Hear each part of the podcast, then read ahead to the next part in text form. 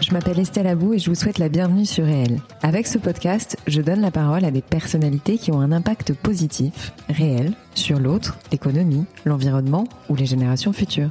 Par leurs actions, leurs entreprises, leurs pensées, leurs œuvres ou leurs visions, ces hommes et ces femmes contribuent d'une manière ou d'une autre au monde de demain et à celui d'aujourd'hui. Si vous aimez le podcast et que vous voulez me soutenir dans ma démarche, la meilleure manière de le faire, c'est de vous abonner, de mettre 5 étoiles à l'épisode, de le commenter ou encore d'en parler autour de vous sur les réseaux sociaux et dans la vie réelle. Alors je vous souhaite une très bonne écoute et on y va. Mais par contre, il y a un truc qui change pas, et, c'est bien ça qui est dramatique, c'est que euh, que t'accouches à l'hôpital américain de Neuilly euh, ou que t'accouches euh, euh, dans une maternité, euh, euh, voilà, dans un environnement social un peu plus difficile.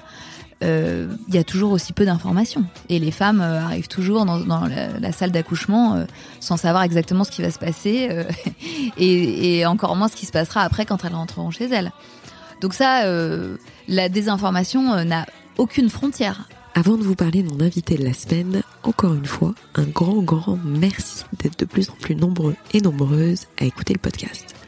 Merci également pour vos messages, vos encouragements et vos partages au sein de vos communautés, c'est très très précieux. N'hésitez surtout donc pas à continuer de le faire, car je vous l'ai toujours dit, et je le répète, ce podcast, vous en êtes les co-créateurs et les co-créatrices.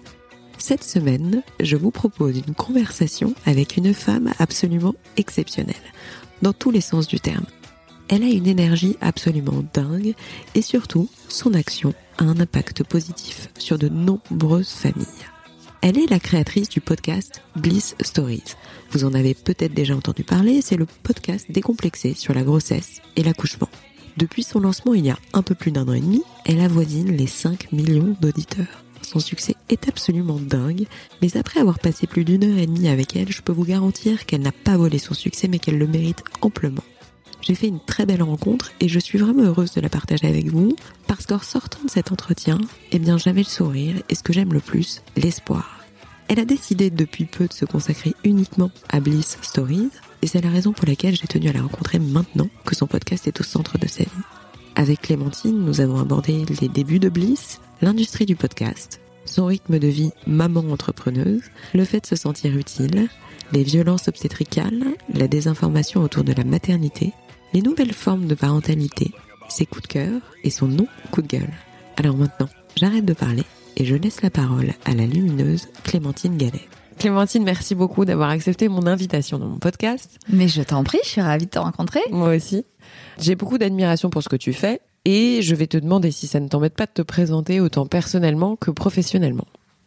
Ok, euh, bah écoute, euh, je suis donc Clémentine Gallet. Euh, je suis une Parisienne, maman de deux enfants, en couple depuis de nombreuses années avec le- leur papa.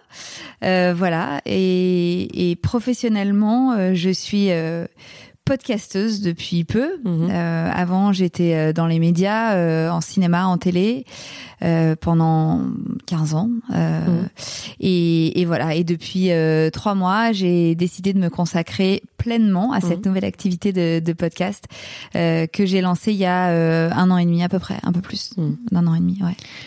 Alors justement, on va parler de ton podcast, si ça ne t'embête pas. Bien sûr. Tu as vécu un succès juste hallucinant. Moi qui connais un tout petit peu la communauté de podcasters, Ouais. forcément, c'est ce qu'on disait euh, enfin, avant d'a- d'appuyer sur le bouton on. Mhm. Euh, Ça montre qu'il y avait un vrai besoin. Absolument. Et ça a été un peu le déclic euh, pour toi euh, pour, le, pour le lancer. Oui, enfin ce besoin, euh, moi je l'ai identifié de manière très confidentielle, si tu veux. Je Ouais. j'ai pas fait une étude de marché pour voir si c'était dans l'air du temps. Euh, il se trouve que moi, ça a correspondu à un besoin qui était très personnel, parce que j'avais envie de libérer la parole sur ces sujets. Euh, et il se trouve que de personnel, c'est passé à collectif, tu vois. Plus que collectif. Mais, euh, mais c'était absolument euh, inattendu et, euh, et évidemment, c'est une très belle surprise. Alors on peut peut-être le dire, c'est un podcast qui laisse la parole aux mamans euh, sans phare et sans aucun détour, à savoir euh, voilà la, la parole est la plus libérée possible. Ouais. L'impulsion de départ, effectivement, c'est, je crois que c'était une envie parce que tu t'es dit bah ça existe pas. Enfin, Bien t'as fait une recherche assez rapide en te disant bah il y a pas de podcast là-dessus. Ah oui, ça, ça a été très très rapide. Voilà. Et du coup, quel est le fil rouge que tu arrives à, tracer, puisque maintenant ça fait un an et demi C'est ça? Est-ce qu'il y a un fil rouge qui ressort pour toi ou plusieurs Après avoir écouté toutes ces femmes, parce que tu as fait plus de 60 épisodes. oui, il y a le 61e qui est sorti ce matin. Ouais.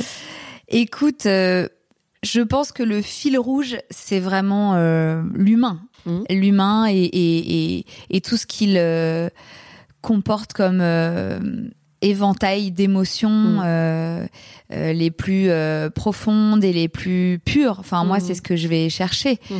Euh, donc, euh, moi, je vais à la rencontre d'histoires, de, de trajectoires de femmes, de questionnements, de doutes, de, de galères, de bonheur aussi, hein, mm. heureusement.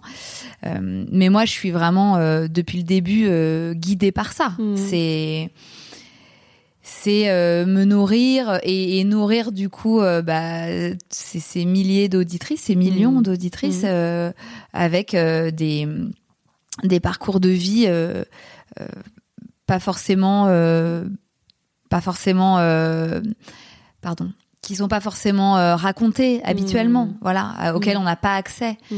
Euh, ça peut être même des histoires très simples, mais euh, même dans la simplicité, il y a de la complexité et il y a des et il y a des des émotions. Donc voilà, moi c'est vraiment ça qui me porte depuis le début et et je pense que c'est ce qui transpire et ce qu'on ressent dans dans mes interviews. Ouais. Sur les 61, est-ce qu'il y en a qui t'ont particulièrement marqué ou qui t'ont particulièrement touché? Je pense qu'il y en a qui t'ont même, à mon avis, euh, fait sortir les larmes. Enfin, je pense que bouleversé.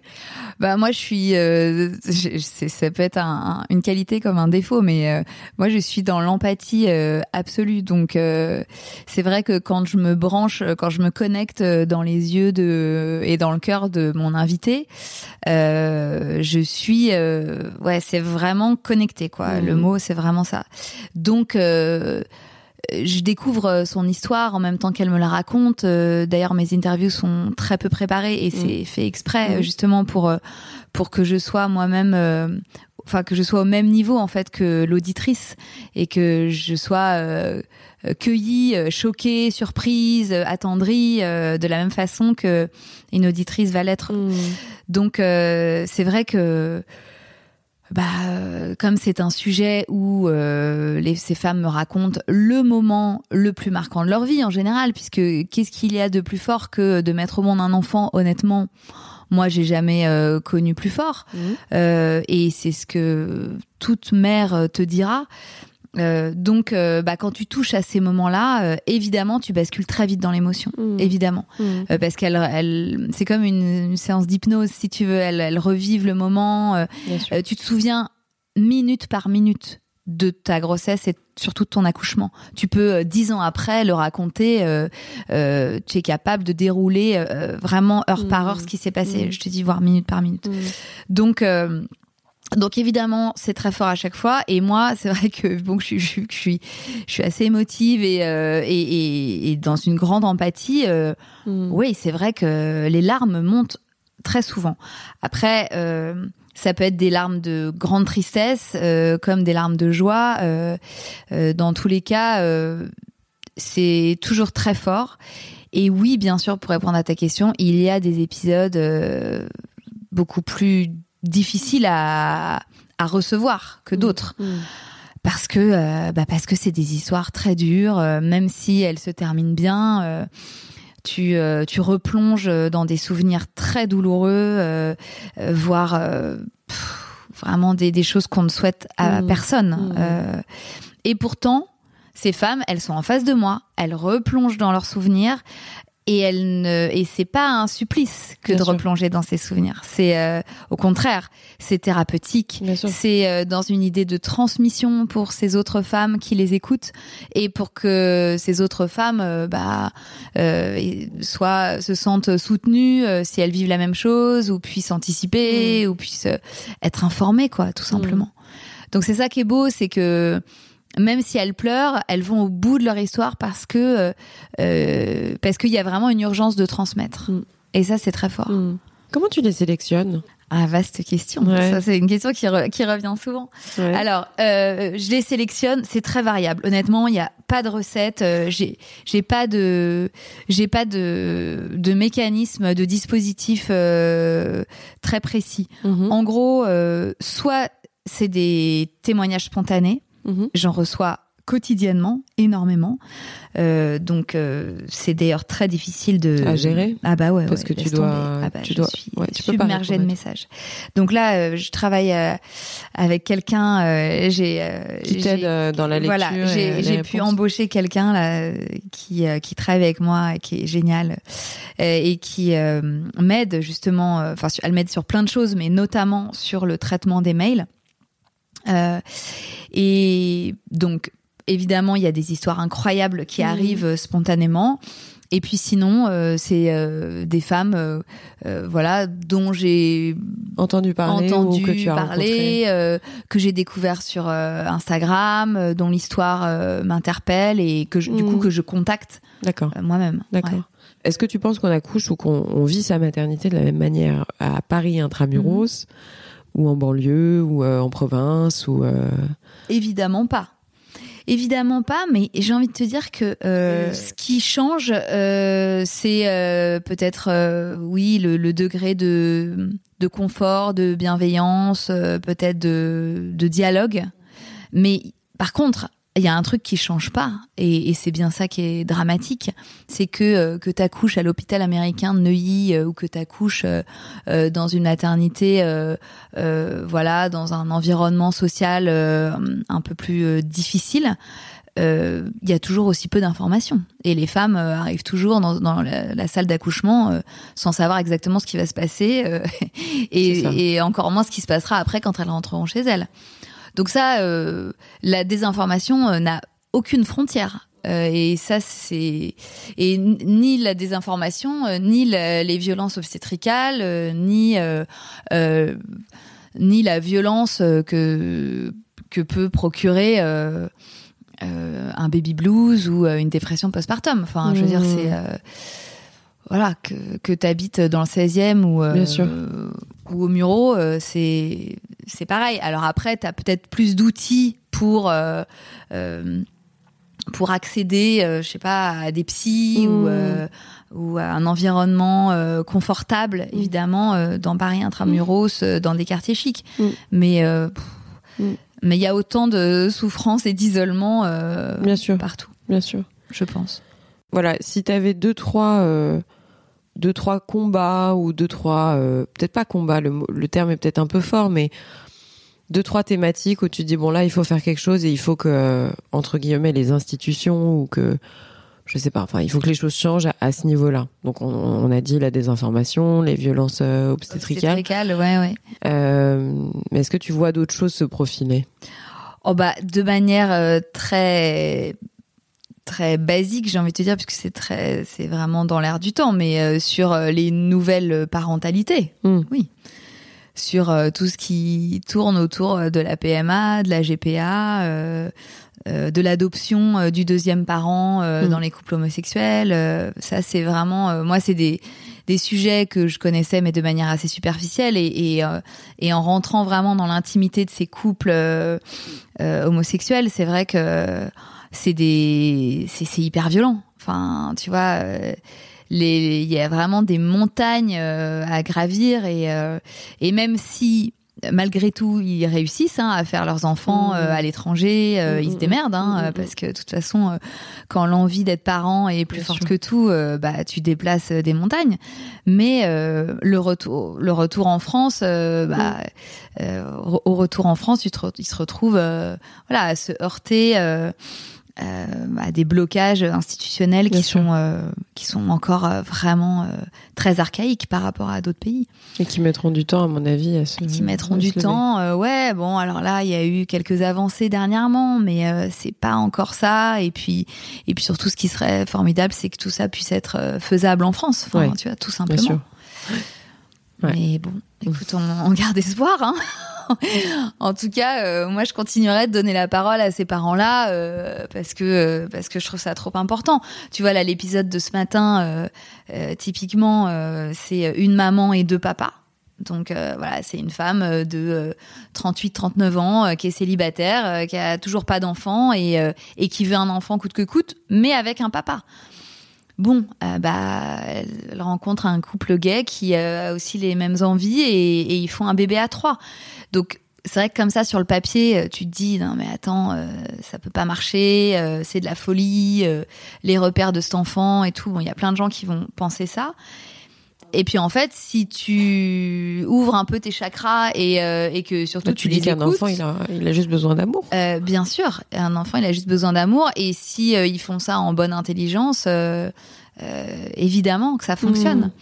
Mais ce genre de dispositif euh, n'est pas légal en France. Oui, bien sûr. Donc, euh, pas accepté non plus, euh, on va dire en termes d'idéologie. Enfin, peut-être pas d'idéologie, mais euh, socialement, c'est difficile à porter. Ouais, forcément. Donc voilà, moi c'est c'est vrai que c'est ça c'est mon mon combat de donner la parole à tous ces euh, ces nouveaux parents avec ces nouveaux modèles euh, familiaux mmh. euh, qui je pense ont existent depuis longtemps euh, oui, mais parce que tout le monde s'est toujours débrouillé pour faire à sa sauce et tant mieux. Mais c'est juste qu'aujourd'hui mmh. bah ils sont plus visibles et mmh. tant mieux. Est-ce que tu as déjà pensé à interviewer les hommes sur la maternité? Ouais, bien sûr, ouais. Euh, j'ai fait un épisode avec un papa. Euh, bon, c'est le seul que j'ai vraiment consacré à un homme.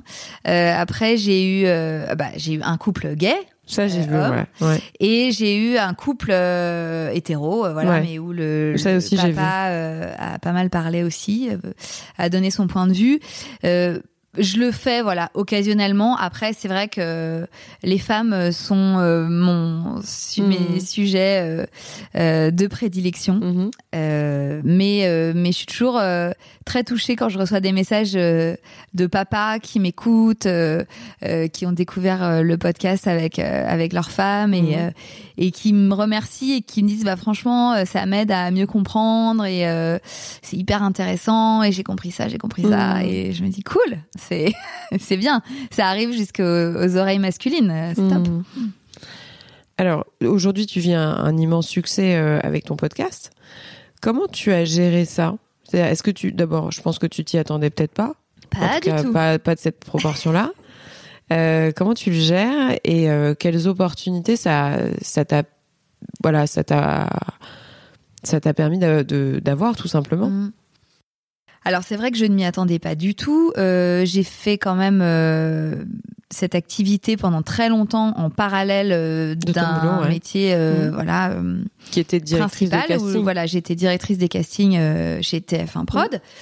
Mmh. donc je faisais ça depuis six ans, c'était génial. j'adorais les équipes avec qui je travaillais, j'adorais ce métier. Bon, mais c'est vrai que je, je, commençais à me dire que j'en avais peut-être un peu fait le tour, quoi, et que j'irais bien euh, explorer d'autres euh, territoires et des territoires plus personnels.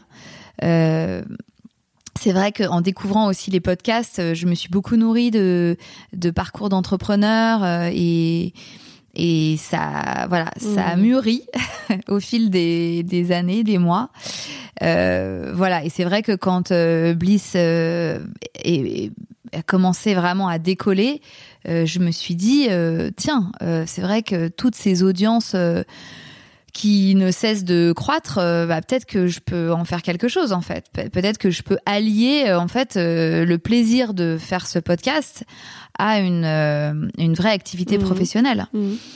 Donc j'y suis allée prudemment parce que de toute façon je n'avais pas le choix, je pouvais pas tout quitter du jour au lendemain et puis le, le, le, podcast était euh, très peu connu en France il y a deux ans. Moi, quand mmh. j'ai démarré, euh, personne ne savait ce que c'était qu'un podcast. Mmh. Aujourd'hui, ça paraît fou parce que ça a été très très vite. Mais euh, en vrai, il y a deux ans, on me faisait répéter le mot dix fois quoi. Genre, excuse-moi, c'est quoi un podcast ah, oui, c'est quoi C'est un blog Ah, c'est une chaîne YouTube Non, non, non, toujours pas. On peut le regarder du où coup, ton on podcast le regarde où? C'est ça. Non, alors ça ne se regarde pas puisque ça s'écoute. Ah, d'accord. Mais ah ben c'est ouais, c'est de la radio, c'est de la radio, c'est comme de la radio.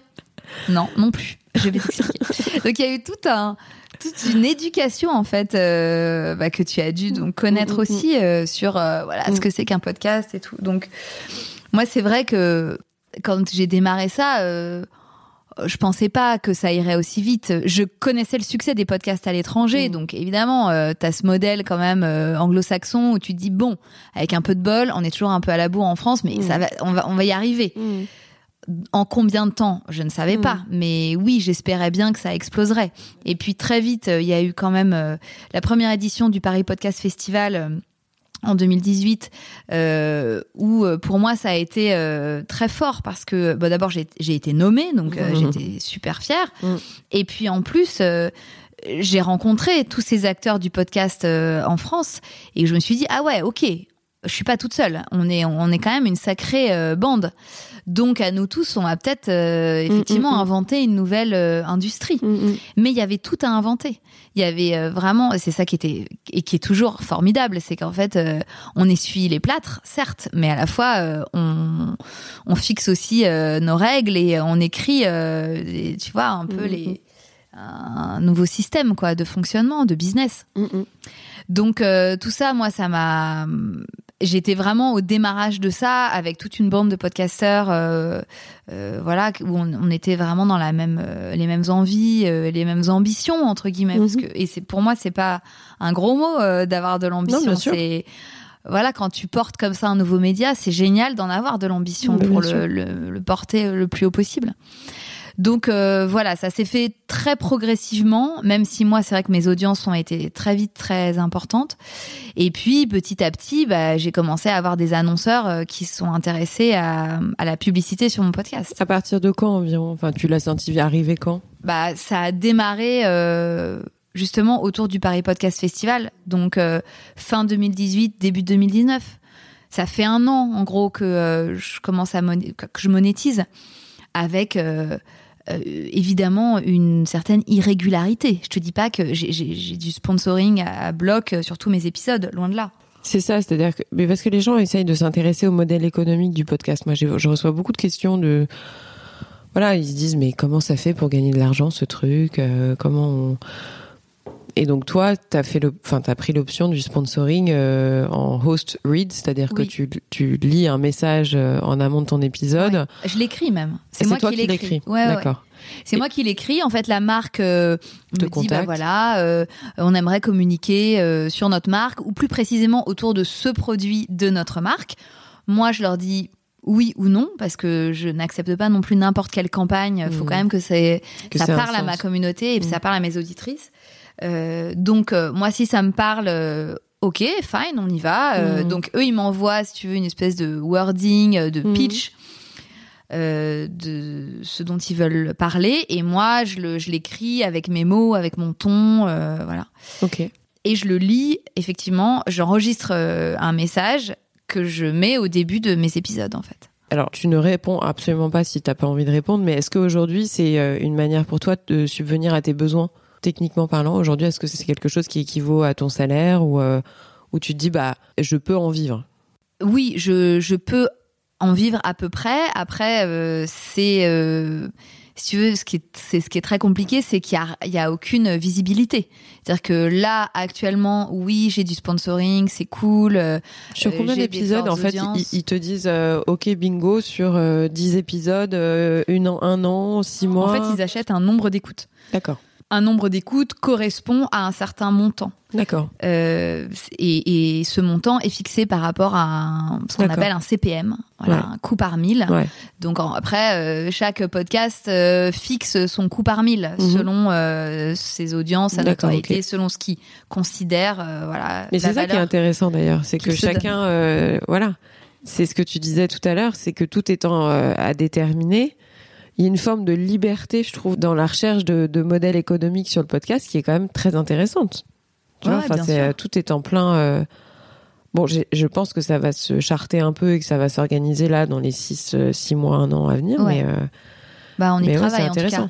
Parce qu'en fait, on, les, les, les podcasteurs euh, voilà, qui commencent un peu à avoir une petite notoriété et surtout de l'intérêt des marques, on essaye de, de se parler hein, au Mhm. maximum Mhm. pour euh, justement qu'il y ait une homogénéité Hey, I'm Ryan Reynolds. At Mint Mobile, we like to do the opposite of what Big Wireless does. They charge you a lot, we charge you a little. So naturally, when they announced they'd be raising their prices due to inflation, we decided to deflate our prices due to not hating you.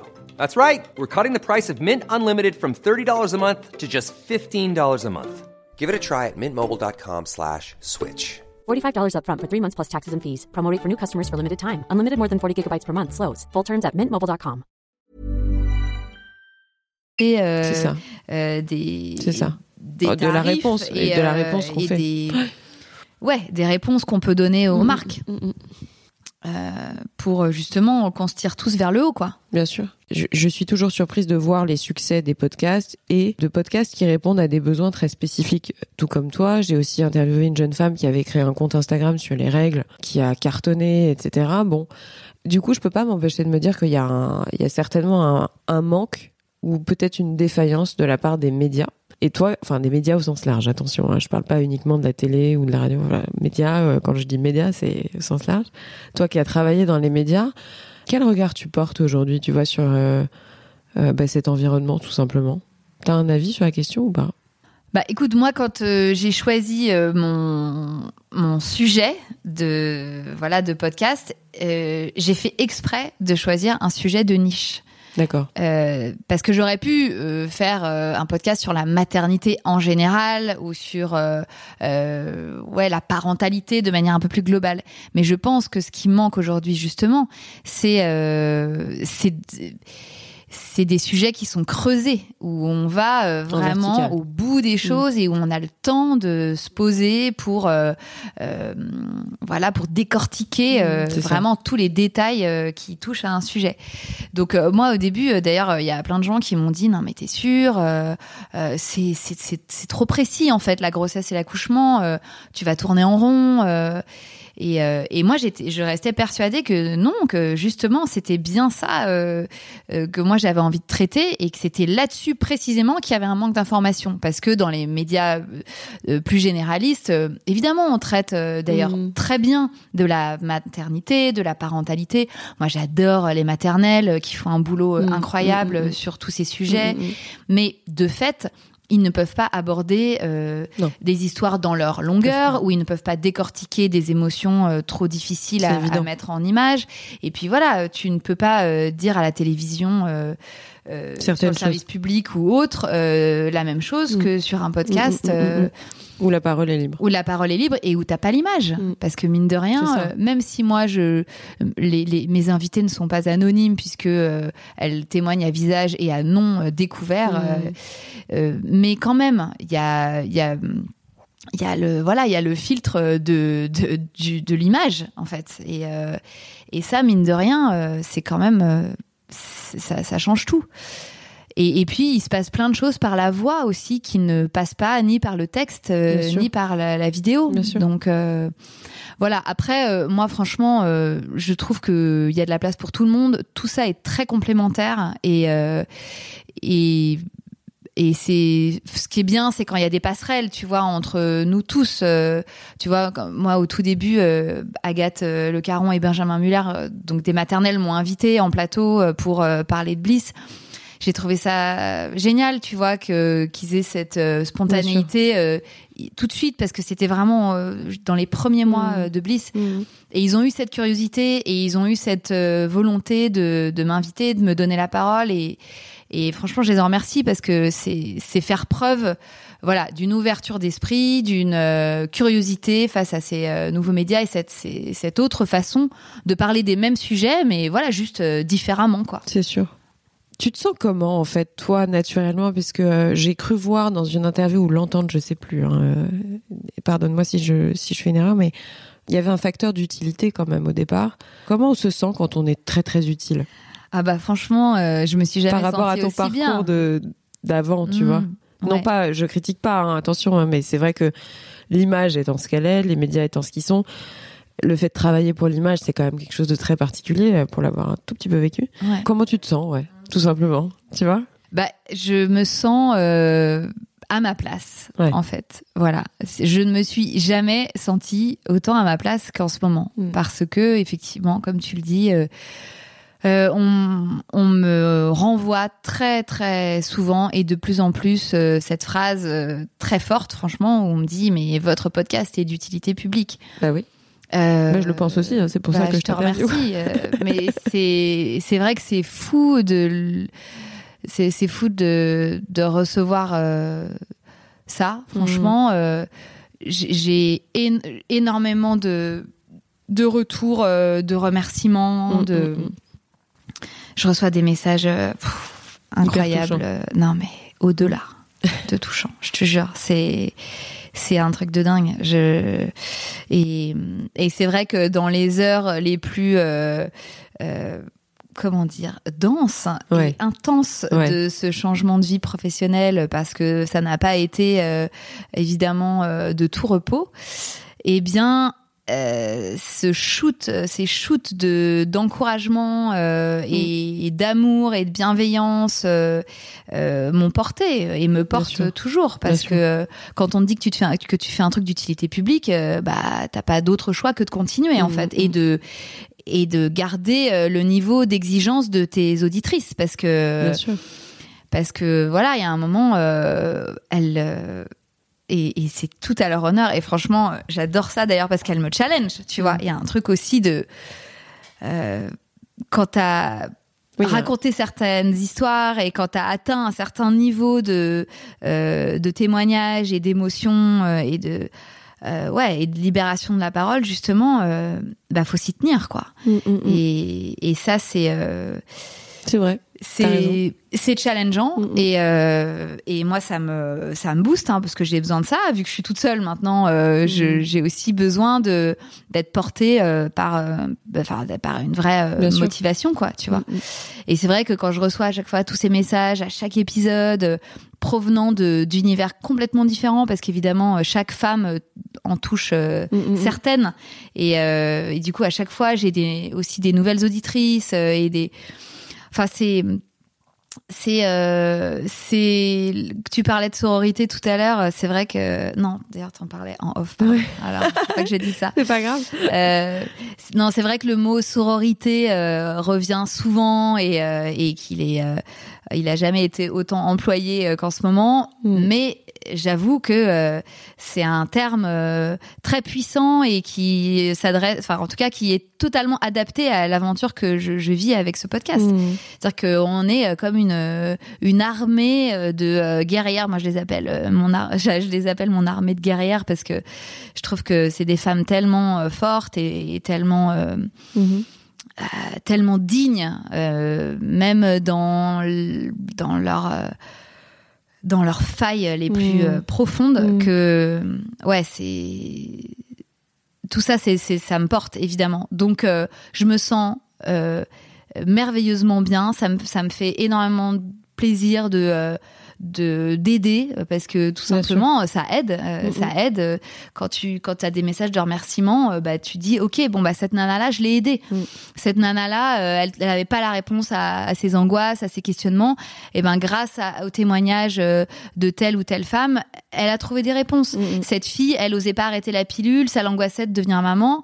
Et ben, en écoutant les témoignages, elle a arrêté la pilule, elle est enceinte de 4 mois. Enfin, tu vois, il y a des trucs où même, enfin, de, de me rendre compte de l'impact. De ces témoignages dans la vie des femmes. Je te jure, parfois, c'est vertigineux. L'autre jour, il y a eu une espèce de, l'autre jour, il y a eu une espèce de, de, d'enchaînement de messages de nanas qui m'annonçaient leur grossesse grâce euh, au témoignage en me disant voilà en fait euh, je ne sais pas euh, par quel miracle euh, je suis tombée enceinte alors que essayé depuis longtemps mais je sais pas ça m'a aidé Ça l'a débloqué. ça m'a débloqué Ouais. ou bien j'en avais pas spécialement envie et puis en fait en écoutant tous ces phases je me suis dit qu'il y avait pas de bon moment et puis que bah yalla euh, on y va et puis parce qu'en fait maintenant comme le podcast existe depuis un an et demi j'ai des auditrices qui m'ont écouté Tu suis depuis le début bah, qui me suivent depuis le début, donc qui, ont eu- qui ont eu le temps de mûrir un projet d'enfant, de tomber enceinte et d'avoir un bébé. Donc c'est dément parce que du coup il y a des bébés bliss, euh, c'est Ouais. trop marrant quoi. Des bébés bliss. Et, euh, Ouais. et, et franchement ça c'est merveilleux. Enfin à chaque fois que je reçois ce genre de message, ça me ça me fait ça me fait tellement plaisir. Mm. Moi, je t'écoute en fait depuis pas très longtemps parce que j'ai pas d'enfant. Donc, euh, je t'ai écouté parce que je, j'ai de l'admiration pour ce que tu fais et je voulais absolument savoir euh, ce qui était à la source de ce succès euh, affolant. Non, j'ai écouté un épisode qui m'a qui m'a beaucoup touché, c'est celui avec Fiona Schmidt euh, qui parle justement des femmes euh, nullipares, en tout cas qui ne veulent pas d'enfants. Donc bravo parce que c'était courageux, enfin pas courageux, mais je trouve ça bien aussi que tu les fait parler. Si demain tu devais convaincre une femme, ou en tout cas même si on a compris que c'était un choix personnel, euh, si demain tu devais me convaincre ou convaincre une femme d'avoir des enfants, tu dirais quoi? Alors déjà, question piège. Non mais déjà, euh, moi je ne, je ne convaincrai personne s'il y a une profonde conviction euh, de ne pas euh, être maman. Euh, par exemple, une Fiona Schmidt, euh, j'essaierai jamais de la convaincre Bien sûr. parce que elle m'a déjà convaincu que c'était pas pour elle. Euh, par contre, si je sens euh, une hésitation ou euh, oui ou euh, pff, ou du stress ou des, des angoisses qui ne sont pas placées au bon endroit, selon moi, Mhm. euh, évidemment que j'essaierai de, de, en tout cas, de, de parler euh, De ton expérience à toi, peut-être. de Non mon expérience à moi, pas forcément, mais en tout cas euh, euh, d'essayer de lui faire comprendre à quel point euh, c'est toucher du doigt, euh, enfin à quel point devenir maman, connaître l'expérience d'une grossesse et d'un accouchement, c'est toucher du doigt. Euh, J'allais dire l'éternité, mais il y a Mhm. un truc de, il y a un truc transcendant comme ça en fait Mhm. dans le fait de donner la vie, Mhm. tu vois. Donc euh, ouais, pour moi c'est c'est un processus qui est euh, euh, qui qui est hum, si on, on peut avoir la chance de le vivre, hein, qui vraiment mérite d'être vécu. Mm. Euh, mais même euh, dans ces heures euh, les plus euh, les plus dark, hein, Mm. parce que euh, il y a des maternités pas marrantes, il y a des grossesses Mm. vraiment reloues, il y a des postpartum super angoissants. Mais malgré tout, euh, malgré tout ça, euh, le but, euh, enfin moi, j'essaierai jamais, comme tu peux t'imaginer, d'édulcorer la maternité. Mais malgré tous les témoignages que j'entends et malgré tout ce que tout ce que je reçois comme témoignage, je reste convaincue que c'est la plus belle expérience que peut vivre Mhm. une femme. Enfin, franchement. Euh, ce qui se passe euh, quand tu euh, sors ton bébé de, de, de ton ventre, bon bah quand t'as vécu ça, c'est bon, tu peux tu peux mourir tranquille. Non mais tu vois, il y a un truc bon. Et c'est d'ailleurs pour ça que j'ai choisi ce, ce titre de Bliss, c'est que pour moi, malgré ce qui se passe avant et malgré ce qui se passera après, il y a un moment suspendu quand tu rencontres ton bébé, quand quand tes yeux se mettent dans les siens et où tu dis ok putain, Mm. d'accord, ok j'ai fabriqué j'ai fabriqué un être humain, mm. ok. Salut. Salut. C'est moi. On va, on va faire équipe ensemble, tu vois. Et, et ça, c'est, c'est ce moment, euh, voilà, de béatitude qui, Mm, mm, mm. ouais, qui vaut le coup Mm. d'être vécu. Est-ce que tu penses qu'aujourd'hui c'est plus difficile d'être maman qu'à à l'époque de nos mamans? Alors, à l'époque de, de mes parents, Mm. certainement. Mm. À l'époque de nos grands-parents, Mm. pas du tout. Euh, je pense que euh, y a eu une génération, la génération, je sais pas pourquoi, j'ai l'impression après, c'est peut-être une fausse idée, mais moi j'ai l'impression que la génération euh, des baby boomers a été quand même assez bénie parce que bah parce que ils avaient euh, beaucoup moins de problèmes euh, de de logement, de Mhm. de, de boulot, euh, de maladies euh, que nous n'avons aujourd'hui. Il y avait une vraie insouciance euh, euh, post 68 arde et et voilà. Je pense que c'était vraiment une époque bénie. Voilà, je parle vraiment de des parents, tu vois, des années 50, Ouais. tu vois, des, Ouais, je vois très des, bien. des, des, hum, des personnes qui sont nées dans les années 50 et qui ont eu des enfants dans les années 80, quoi. Voilà, 70-80. Il y a un truc, ouais, de, de légèreté, d'insouciance, euh, qui, a- C'est sûr. qui, qui avait l'air formidable, honnêtement. j'aurais, j'aurais bien aimé vivre à cette époque. Bien Franchement, quand ouais, j'écoute euh, mes parents, mes oncles et tantes, euh, t'as quand même l'impression que c'était Ouais. assez cool. Ouais. Euh, donc euh, oui, moi euh, même euh, je honnêtement, ma mère euh, parfois elle me dit non mais je sais pas comment tu fais quoi. Alors que euh, elle-même euh, est, euh, et a toujours bossé, a toujours été dans l'action et tout, Mhm. a, a géré mille choses en même temps. Mm. Mais je sais qu'elle hallucine en fait de ce que les femmes des années euh, 2000, euh, 2000, 2020 là, enfin de- de- Mhm, des mhm. nouvelles mères euh, euh, À quel niveau? moderne. Bah, euh, de la manière dont on arrive à tout gérer, c'est-à-dire une vie parisienne, euh, enfin une vie parisienne ou autre. Hein, je dis Paris, Ouais, ouais. mais euh, c'est juste que c'est euh, tellement euh, speed ici que voilà, c'est puis c'est Ouais, mon seul exemple puisque c'est ce que je vis au quotidien. Mais c'est vrai que la vie parisienne est euh, hyper stressante. Euh, et que euh, et que gérer une vie professionnelle et euh, des enfants euh, à Paris euh, en ce moment bah franchement ça demande beaucoup de ressources Mm, mm, mm. à tous les points de vue, des Bien sûr. ressources financières, des ressources euh, voilà euh, intellectuelles, des ressources émotionnelles, des ressources énergiques, d'énergie.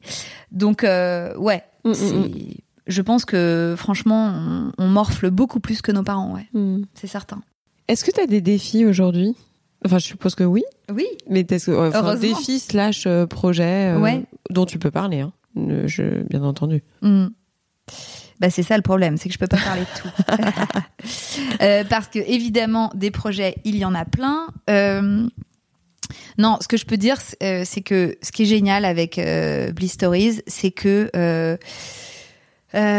cette cette aventure euh, m'a fait rencontrer euh, plein de gens formidables euh, et de tous horizons. Mhm. Et ça, c'est vraiment génial parce que tu vois, il y a plein de gens qui me disent mais c'est pas relou de bosser euh, tout seul chez soi maintenant alors que avant t'étais dans dans une grosse boîte avec euh, plein de gens, plein d'équipes.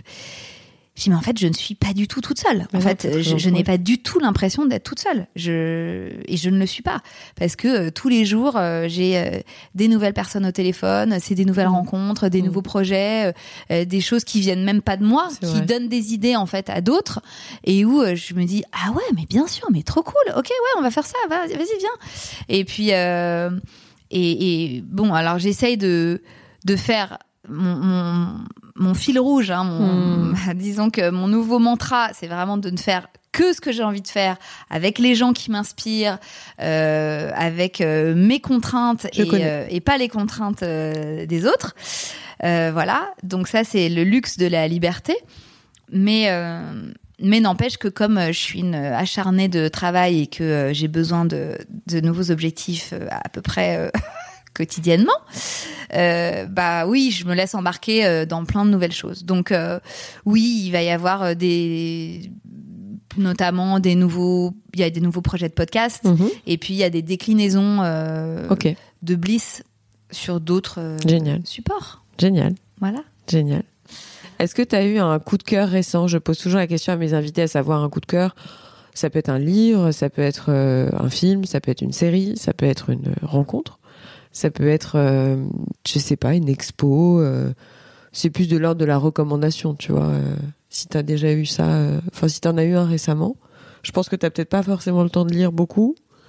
On parlait de cette dessinatrice merveilleuse, mais mais après, je pense que voilà, j'aime bien poser ce genre de questions. Le problème, en fait, c'est que depuis que je ne fais que du que du bliss euh, toute la journée, c'est vrai que je ne lis plus, euh, je ne vais plus voir d'expos, je ne vais plus voir de films, je regarde Non, très non, peu mais de ouais, séries. c'est pour ça. Ouais. C'est horrible, en fait. Je me rends compte ça que peut être ça, je, je Parce suis. que ton coup de cœur, c'est Bliss, tout Ouais, simplement. non, mais non, ça, c'est quand même nana qui tourne en rond, en fait, qui n'est que euh, qui est en mono sujet. Euh, non, non, c'est pas vrai. Euh, non, j'arrive quand même heureusement à écouter euh, d'autres podcasts. euh, mais bizarrement, euh, bon, j'écoute les podcasts des copains et des copines hein, régulièrement, mais mes découvertes et mes coups de cœur, en fait, souvent elles sont, elles sont toujours américaines, quoi. Et dans les podcasts français, t'écoutes quoi? Moi, j'adore Entre nos lèvres. Euh, je trouve Mhm. que Céline et Margot, elles ont vraiment beaucoup de talent. Euh, j'écoute, euh, j'écoute Mathieu de Génération Do It Yourself. J'écoute, j'écoute beaucoup. J'écoute beaucoup France Culture, mais c'est pas des podcasts natifs, mais c'est vrai que j'ai une Mhm. passion pour les pieds sur terre. Ouais, moi aussi, j'adore. Et ça, bon, ils arrivent toujours à m'embarquer euh, Mm, mm. très loin. Et dans les Américains? Alors, dans les Américains, ma passion, c'est les enquêtes policières. C'est vrai? Ah ouais. Les enquêtes, euh, T'as un nom en tête de podcast euh, là-dessus ou pas? Ouais, en fait, policières. Les, euh, ouais, les enquêtes, en fait. Euh, bah là, euh, il date un peu maintenant, mais il y a quelques mois est sorti un, un, un podcast fantastique qui s'appelle The, The Dropout. Je sais Mhm. pas si t'as entendu parler, qui est euh, qui est le récit euh, d'une euh, d'une escroquerie euh, monumentale d'une grosse entrepreneuse américaine dans l'industrie pharmaceutique. Mais oui, mais attends, c'est cette histoire incroyable Oui. dont on m'a parlé, une fille qui a essayé de Oui. de retracer en fait les maladies. Enfin, c'est pas un truc avec le sang Si, en fait, elle avait, elle a fait Attends, croire qu'elle avait mis nom. au point un, dispositif en fait pour euh, détecter les maladies. Bah, en fait, pour éviter, euh, pour ne plus faire de prise de sang et pour ne ça. faire que des prélèvements, tu vois, du- sur le bout du doigt avec juste une goutte de sang. Elle s'appelle Elizabeth Holmes. Voilà, exactement. Et le truc, le scandale, c'est euh, le nom de la boîte, je l'ai oublié, mais Terranos. Theranos. Ouais. ouais. Un truc incroyable à 9 milliards. euh, Voilà. Où la nana a réussi à convaincre euh, C'est marrant, on m'en a parlé il y a deux jours. des investisseurs, Une levée de fonds à gros 9 milliards. Ouais, voilà. Elle a dupé tout le monde. Et aujourd'hui, elle est en tôle. Ouais, bah en fait, ce qui est dingue, c'est que ce podcast, il retrace euh, L'histoire de ça. euh, l'histoire et surtout l'enquête. C'est-à-dire que c'est une journaliste de euh, ABC, je crois. ABC ou NBC, je sais jamais. Mais en tout cas, c'est une journaliste américaine euh, très calée euh, dans ces histoires-là, qui euh, qui creuse en fait et qui euh, et qui va euh, à la rencontre de de, de plein d'acteurs euh, de cette euh, magnifique Incroyable. escroquerie. Mm. Donc des anciens collaborateurs, des mecs qui ont, qui ont financé le, le truc, euh, des gens, des anciens copains euh, de son d'enfance, euh, enfin des gens qui l'ont connu Mm. vraiment de très très près. Euh, qui ont connu cette fille qui était un- à la fois un gourou, euh, une manipulatrice, une euh, une fille à la fois très brillante, très charismatique. Et alors, mais moi, je me suis laissée mais complètement. Ah bah c'est intéressant, je vais mais- l'écouter. Mais euh, embarqué dans cette histoire. Et franchement, c'est, ils sont, ils sont hyper forts. Euh, là, euh, du coup, j'ai basculé sur un autre truc qui s'appelle Man in the Window, qui est carrément mais flippant. Mhm. Donc que j'écoute. euh, qui est un podcast du LA Times et qui est euh, qui est sur euh, pff, un serial killer euh, Bah, atroce. tu- Man in the Window. Mais j'ai- ouais, j'ai j'adore en fait ce genre d'histoire Mhm. parce que à l'américaine, je sais pas, il y a un truc. euh, T'as l'impression de regarder une série en fait. Tu vois. transporte, ouais. Et, C'est vrai. et puis t'as des- t'as vraiment des, des témoignages très très variés. Mm. Euh, alors c'est souvent par téléphone, tu vois, le son est un peu crade, mais tu t'en fous. euh, T'as l'impression d'être Ouais, dans immergé. cette euh, euh, résidence, tu vois, dans cette banlieue pavillonnaire du fin fond de l'Iowa ou à Séville. hein. Ouais, ouais, non, mais c'est surtout, à Un mon, serial killer était là. Oh mon mais dieu. c'est surtout, à mon avis, le, le modèle qui, est comme, qui commence à émerger, qui vient des États-Unis, c'est le, le, le côté fictionné en podcast, en fait. Ça. Alors, c'est vrai que les Français s'y mettent euh, et, et tant mieux. Euh, notamment, euh, j'ai commencé à écouter là une euh, création si belle qui s'appelle Le Grêlé, qui est une enquête avec la journaliste Patricia Touranchot qui retrace l'affaire de bah, de ce tueur en série qu'on appelait le Grêlé et qui est euh, un des, enfin, je crois même le seul tueur en série qui n'ait jamais été arrêté. Donc le mec, euh, bah, il court toujours ou il est mort, on sait pas, mais bon. Et, euh, et c'est un peu sur le même principe. Et je trouve ça, euh, moi, c'est, je trouve ça, mais passionnant, Mhm. passionnant. Euh, voilà, moi c'est euh, c'est ça Ok. mon kiff, c'est-à-dire que ça n'a rien à voir avec la maternité, Non, rien à voir avec l'entrepreneuriat. enfin, ça me fait obligé, du bien ouais, justement de euh, de sortir euh, de ouais. ces sujets-là. de t'évader un peu. Et ouais, exactement. Et puis j'aime toujours autant écouter l'anglais, donc aussi ça me ça me fait du bien, voilà, d'écouter des choses en anglais Mm. aussi. Je suis d'accord, moi, ça me permet de voyager beaucoup. Est-ce que tu as un coup de gueule à passer? Ça peut être sur plein de choses. Hein. Pas, euh, tu vois, enfin, c'est un truc qui t'agace profondément. euh, un coup de gueule. Voilà. Non, en fait, je sais pas, il y a un truc euh, qui me dérange un peu parfois dans les coups de gueule. J'ai du mal à, à avoir, à trouver cette légitimité-là. Euh, mais c'est peut-être le syndrome de l'imposteur hein, que j'ai encore un peu, qui traîne, dont j'ai du mal à me débarrasser. Mais re- reviens voir dans Ouais. quelques mois. j'en- aurais, j'aurais, j'aurais peut-être, euh, je me serais débarrassée de, Ouais. de ce syndrome. Mais euh, non, écoute, euh, tout va bien. Eh ben, écoute, merci beaucoup pour ce super échange en tout cas. Bah merci à toi. Et ravie. puis très bonne chance pour la suite et Merci. belle route à toi. Merci. À Merci. toi aussi. Merci. Ciao. Avant de vous quitter, sachez que vous pouvez retrouver toutes les notes du podcast sur le site www.réel.fr. Si vous voulez réagir, me contacter ou me proposer des invités, n'hésitez surtout pas à m'écrire sur Instagram. J'espère sincèrement que cet épisode vous a plu et qu'il vous donnera envie de vous abonner pour recevoir les notifications. Alors je vous dis à très vite pour un prochain épisode.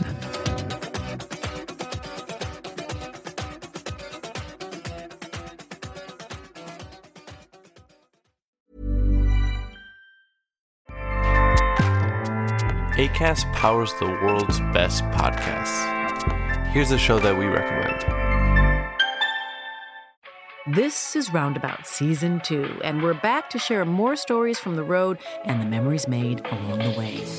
We're talking rest stops, if we're stopping to get gas. You will be timed. you will be for sure. Misguided plans, I grew up in the city, so I have like, you know, a healthy fear of real extreme darkness. this was like wilderness. a lot of laughs, Y'all weird, but you, yeah, you, you were different. Like you were real different, bro. I can't really put my finger on it. and so much more. Just goes to show that unexpected things sometimes are the best when it comes to a road trip. Roundabout Season 2, presented by Nissan, is live now with new episodes rolling out every Thursday. Listen and subscribe wherever you get your podcasts.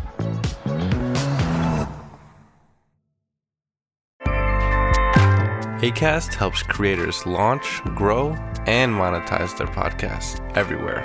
ACAST.com.